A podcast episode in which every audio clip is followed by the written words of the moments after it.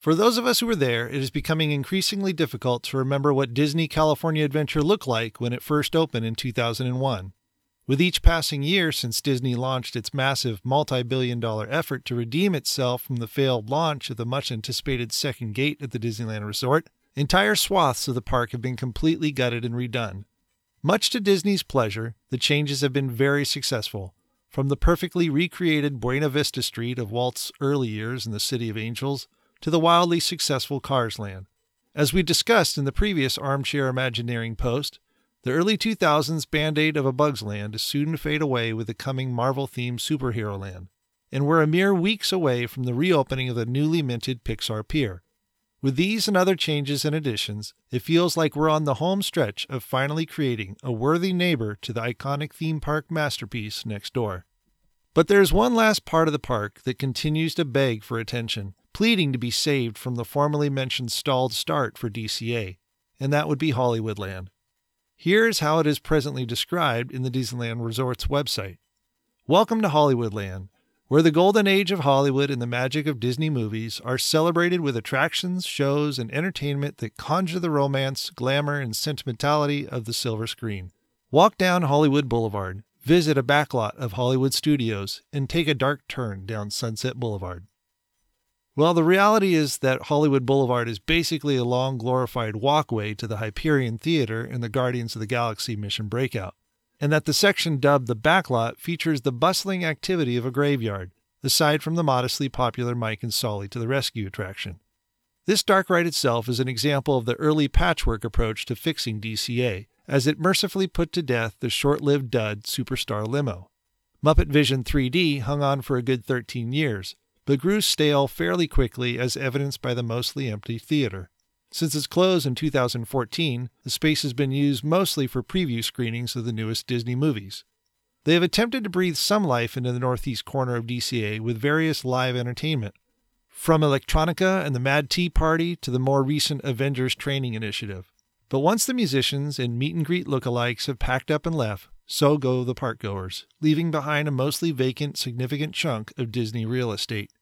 And with it now appearing that the once rumored expansion of the Marvel franchise into this area is dead, along with the Eastern Gateway infrastructure project, that means that all ideas are back on the table for what to do with this sad corner of the park. Now, as far as Hollywood Boulevard, I've already suggested in the previously mentioned Marvel expansion piece that the buildings that line the south side of the street should be mostly facade, so that the space inside could be used for a major Black Panther or Doctor Strange dark ride. But what would happen to the Animation Academy? This is, in my opinion, one of the most enjoyable but often overlooked attractions in DCA, and I would hate to see it completely go away. The solution is found in a completely reimagined backlot that would directly tie into Walt's journey by replicating the historic parts of the Walt Disney Studio in Burbank. Many hardcore Disney fans enjoyed the backstory to the making of Mary Poppins as it was portrayed in the film Saving Mr. Banks. One of the highlights was the on site filming at several iconic Walt Disney Studio locations. I think that a highly interactive and expertly crafted experience on the making of the magic would draw a decent crowd and make for a charming addition to DCA. USA Today did a nice piece on the studio's campus that will encourage you to check it out. There's a link in the text version of this podcast. And I've also embedded a few pictures featured from this article to help stir the imagination, so make sure to go back and check those out. In my vision, the old Muppet Vision 3D theater would be remodeled to look like Burbank's Screening Theater, which would continue to feature extended previews of soon to be released Disney films, something that I'm sure the marketing department will appreciate. But a redesigned lobby would include images from historic premieres and would symbolically represent the payoff from all the hard work that we learn about in the rest of this new land. New interactive presentations and walkthroughs would be created that focus on the following elements of filmmaking crafting the story, such as script and storyboarding, animation, set design, music, and sound editing. A facade drawing from the style of the animation building would go in front of the monorail tracks so that the elevated train would never be seen in this land.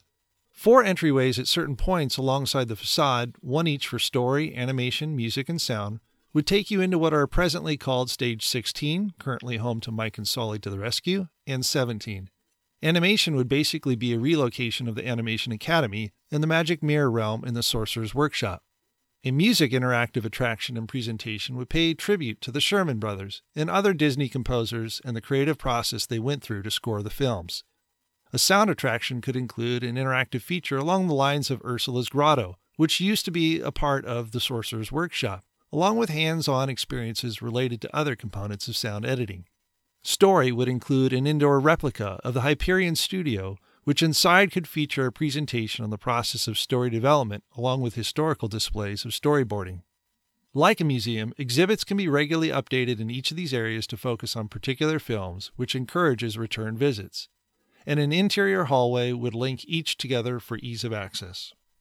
At the very northeast corner, the building that once hosted Flynn's Arcade during the Electronica days would be demoed and a new building constructed to look like one of the famous stage buildings in Burbank. Inside would be perfect replicas of sets from some of Disney's most iconic live action films.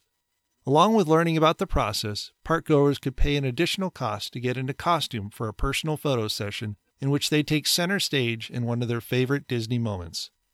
And if people get hungry and want to take a break before jumping back into one of these exhibits, in the center of the new backlot area will be a recreation of the 1940s Disney Studio commissary. This would replace Schmoozies and the Fairfax Market. Now, everything I'm talking about can be done extremely well and at a bargain price in comparison to their other major projects and their e ticket attractions, such as Galaxy's Edge. So come on, Disney, pull the trigger on this. Complete Walt's journey and bring a little bit of Burbank to Anaheim. Now, before I sign off, I know a good number of you have been screaming at the screen, What about Turtle Talk with Crush? Relax. I'll share a bit more on a much improved location for this crowd pleaser in my next article. Until then, there you have it, my fellow armchair Imagineers. What do you think about my ideas? And what does your imagination come up with for the future of this slice of DCA? Make sure to go back to the text article and share your thoughts in the comments.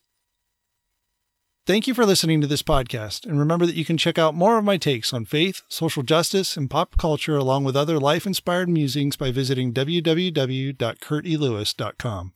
If you enjoyed and benefited from this and other publications featured on my website, would you take a few minutes to show your support? First, you can share it with your friends via social media, text message, email, word of mouth, pigeon bird, cave art, whichever you prefer. Second, if you're listening on iTunes, take a few seconds to subscribe to this podcast and to give it a positive review. Lastly, you can help me to continue to produce these podcasts by making a monthly or one time financial contribution. Click on support on the website to learn more. Again, thanks so much for listening.